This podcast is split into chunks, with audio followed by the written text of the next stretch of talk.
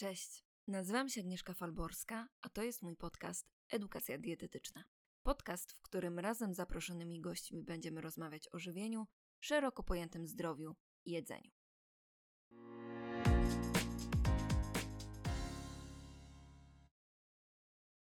W tym solowym odcinku postanowiłam przyjrzeć się bliżej obecnie bardzo popularnym środkom farmakologicznym, które w kontekście leczenia otyłości określane są wręcz jako przełomowe. Sprawdźmy więc, czym się różnią między sobą jakie jest ich działanie. Czy rzeczywiście mogą bezwysiłkowo rozwiązać problem nadmiernej masy ciała i co do tego wszystkiego ma cukrzyca. Zacznę od omówienia ozempiku oraz leku o nazwie wegowy, nie wiem czy dobrze to wymawiam, ponieważ substancją aktywną w obu tych preparatach jest semaglutyd. Semaglutyd jest analogiem ludzkiego glukagonopodobnego peptydu 1, w skrócie GLP1 i postaram się właśnie tego skrótu używać, który jest hormonem inkretynowym, czyli inaczej jelitowym. Receptory GLP1 znajdują się m.in. w trzustce, mózgu, układzie sercowo-naczyniowym, układzie odpornościowym czy nerkach. Działanie semaglutydu jest konkretnie związane z wpływem na receptory znajdujące się w mózgu i w trzustce.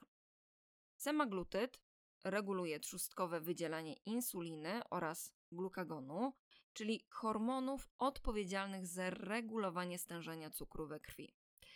Jest to lek, który przede wszystkim stosowany był w przypadku cukrzycy typu drugiego. Jednak zauważono, że ma również wpływ na masę ciała.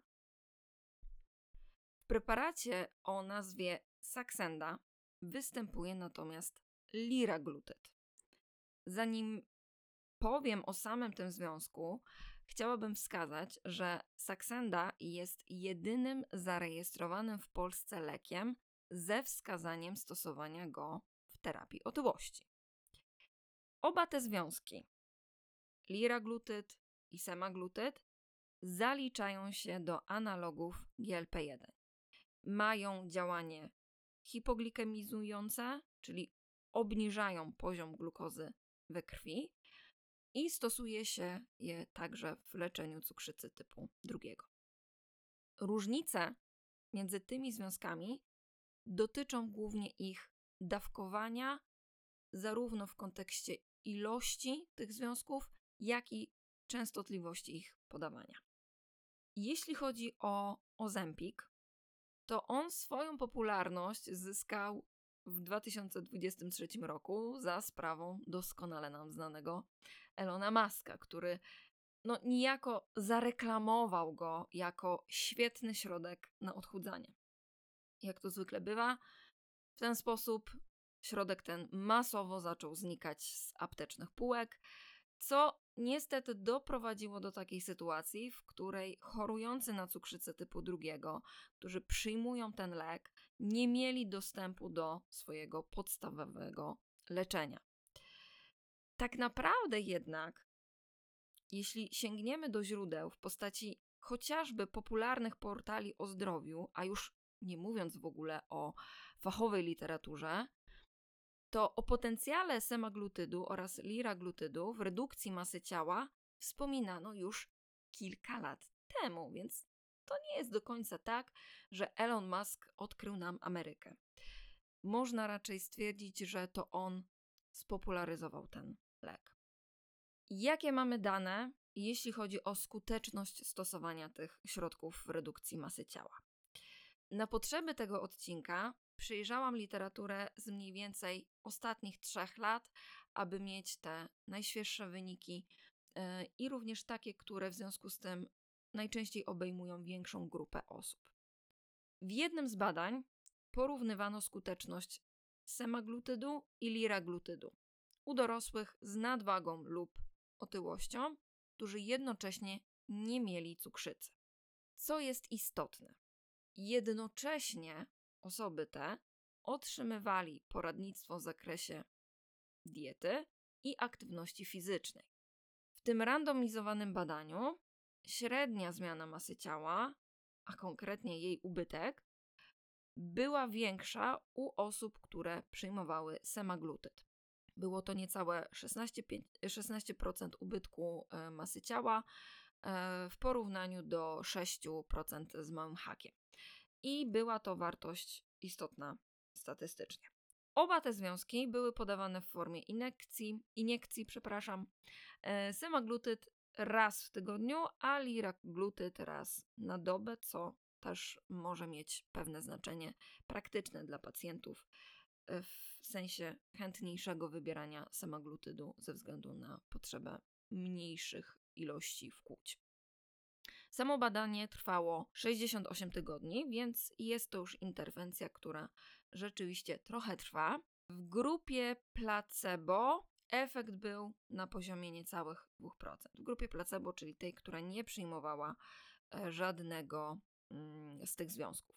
Co ważne, niepożądane działania, konkretnie ze strony układu pokarmowego w obu grupach przyjmujących środki wynosiło ponad 80%. Trochę więcej występowało tych działań niepożądanych w przypadku stosowania semaglutidu. Te działania niepożądane miały charakter łagodny do umiarkowanego. Najwięcej zgłoszeń obserwowano w trakcie zwiększania dawki i zaraz po tym czasie, czyli przekładając to już na realia, pacjenci, którzy stosują tego typu e, leki, no mogą się właśnie w tym okresie spodziewać różnego typu trudności, tak to sobie nazwijmy. Natomiast łagodne problemy utrzymywały się mniej więcej przez cały okres badania. I teraz pojawia się pytanie, co konkretnie oznaczają te skutki uboczne ze strony układu pokarmowego? Przede wszystkim były to nudności, biegunki lub zaparcia, zdecydowanie rzadziej wymioty. Jaki jest efekt, a może inaczej, z czego wynika ten efekt odchudzający?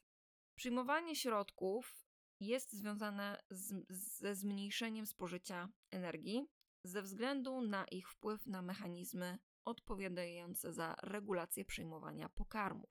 Konkretniej, działają na podwzgórze, zmniejszając apetyt.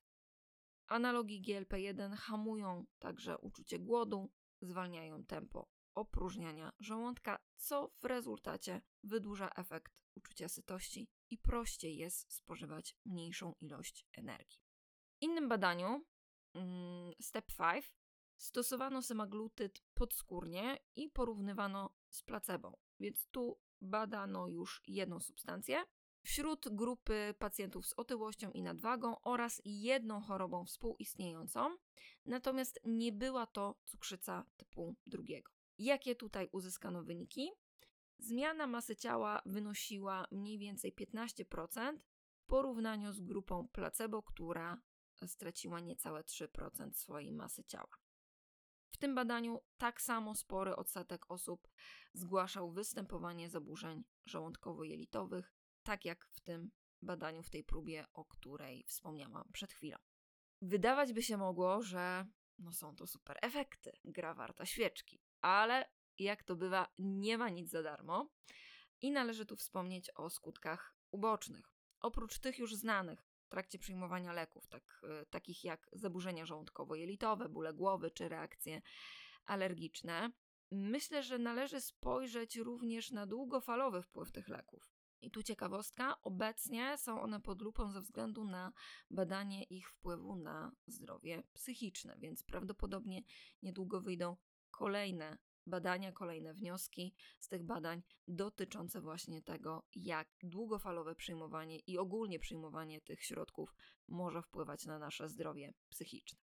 Czego jeszcze dowiadujemy się o tych lekach, kiedy sięgniemy do chyba jednego z lepszych źródeł informacji, czyli do charakterystyki leku lub ulotki. W charakterystyce Ozempiku znajdujemy szereg informacji, takich jak nie określono bezpieczeństwa i skuteczności semaglutydu u dzieci i młodzieży, ponieważ nie ma takich danych. Czyli nie przebadano tego środka w tej grupie, natomiast co ciekawe, przebadano już liraglutyd i o tym powiem za chwilę. Podczas stosowania GLP-1 zaobserwowano występowanie ostrego zapalenia trzustki, Więc w przypadku pojawienia się takich problemów należy zaprzestać stosowania semaglutydu.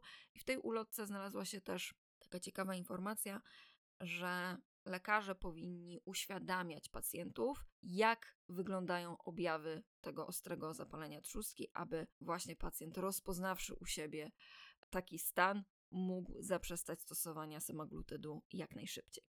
Nie należy również stosować ozempiku w okresie ciąży. Dane dotyczące e, stosowania środka w tej grupie są ograniczone, jednak badania na zwierzętach wskazywały na szkodliwy wpływ na reprodukcję. Nie powinien być również e, stosowany ozempik w trakcie karmienia piersią i nie znamy do końca wpływu ozempiku na płodność człowieka, ponieważ brakuje takich badań. Ozempik, czyli semaglutyd. Jeszcze raz podkreślam, bo domyślam się, że może to być czasami trudne, zwłaszcza kiedy, no cóż, słuchamy podcastu, wyłapać, o którym z tych związków jest teraz mowa. Co natomiast znajdą pacjenci w ulotce Saxendy, czyli liraglutydu. To jest coś, co bardzo mi się podoba.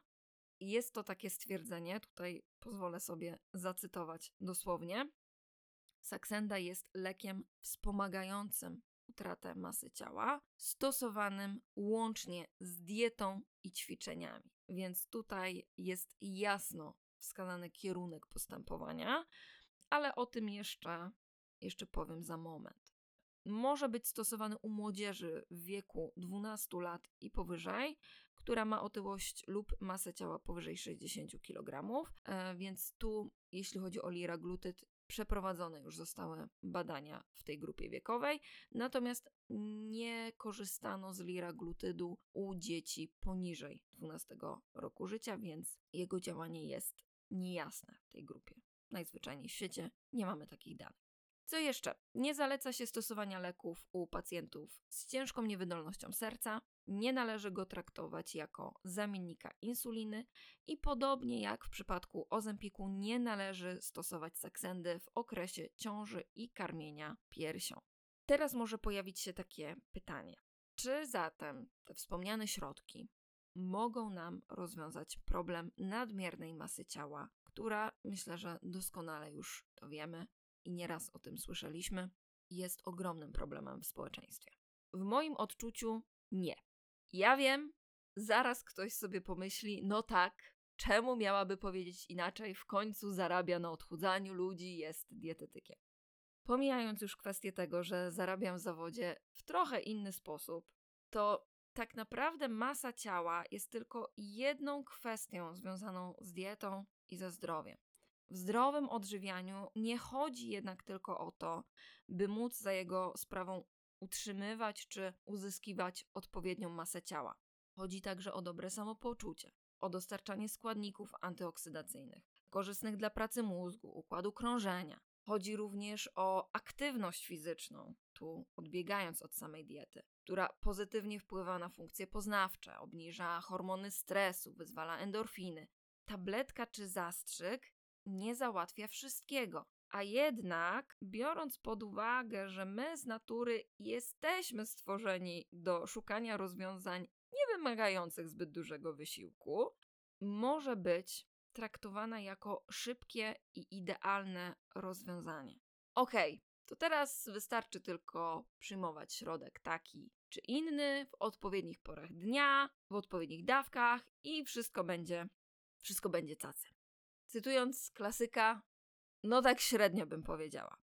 Warto tu wspomnieć, abstrahując od moich własnych wynurzeń na ten temat, chociażby o obserwacji Step 1, również e, badającej semaglutyd, a właściwie to, co się dzieje z pacjentami po zakończeniu terapii semaglutydem. Sprawdzano, jakie efekty będą mieć uczestnicy po roku od odstawienia leczenia. Badani, którzy wcześniej redukowali ponad 17% swojej wyjściowej masy ciała, po roku od odstawienia leczenia zwiększali już ją o ponad 11,5%. Więc brak interwencji nakierowanej na zmianę stylu życia prowadził do ponownego przybierania na masie ciała. I w tym właśnie ja osobiście widzę największy problem. Zapominanie, że odstawienie leku wiąże się z ponownym uruchomieniem, tak to nazwijmy, tych wszystkich mechanizmów odpowiadających za głód, sytość, których poskromienie może okazać się trudne dla pacjenta, który nie przeszedł edukacji żywieniowej, nie zmienił swojej diety, a wyłącznie przyjmował leki, bo właśnie wyszedł z takiego założenia, że wystarczy przyjmować tabletkę, czy wystarczy zrobić sobie e, iniekcję.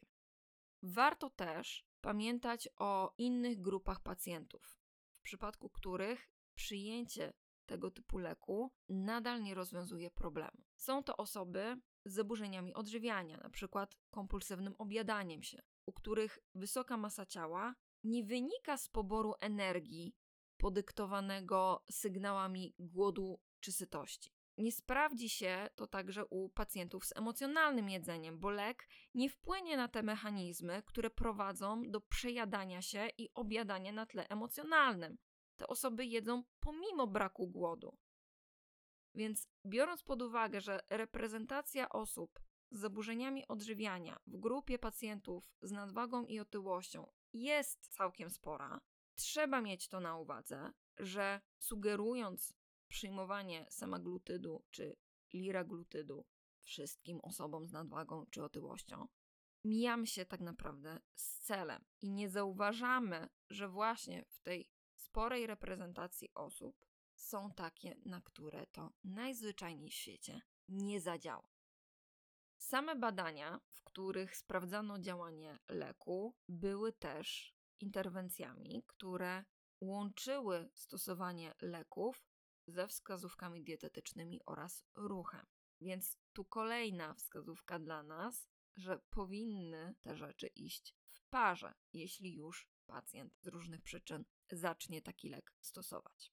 No i właśnie, wiem jak działa świat, więc odradzam stosowanie leku na własną rękę, zdobywania go gdzieś pokątnie, bo to nie są cukierki. Takie leki należy wyłącznie stosować pod opieką lekarza.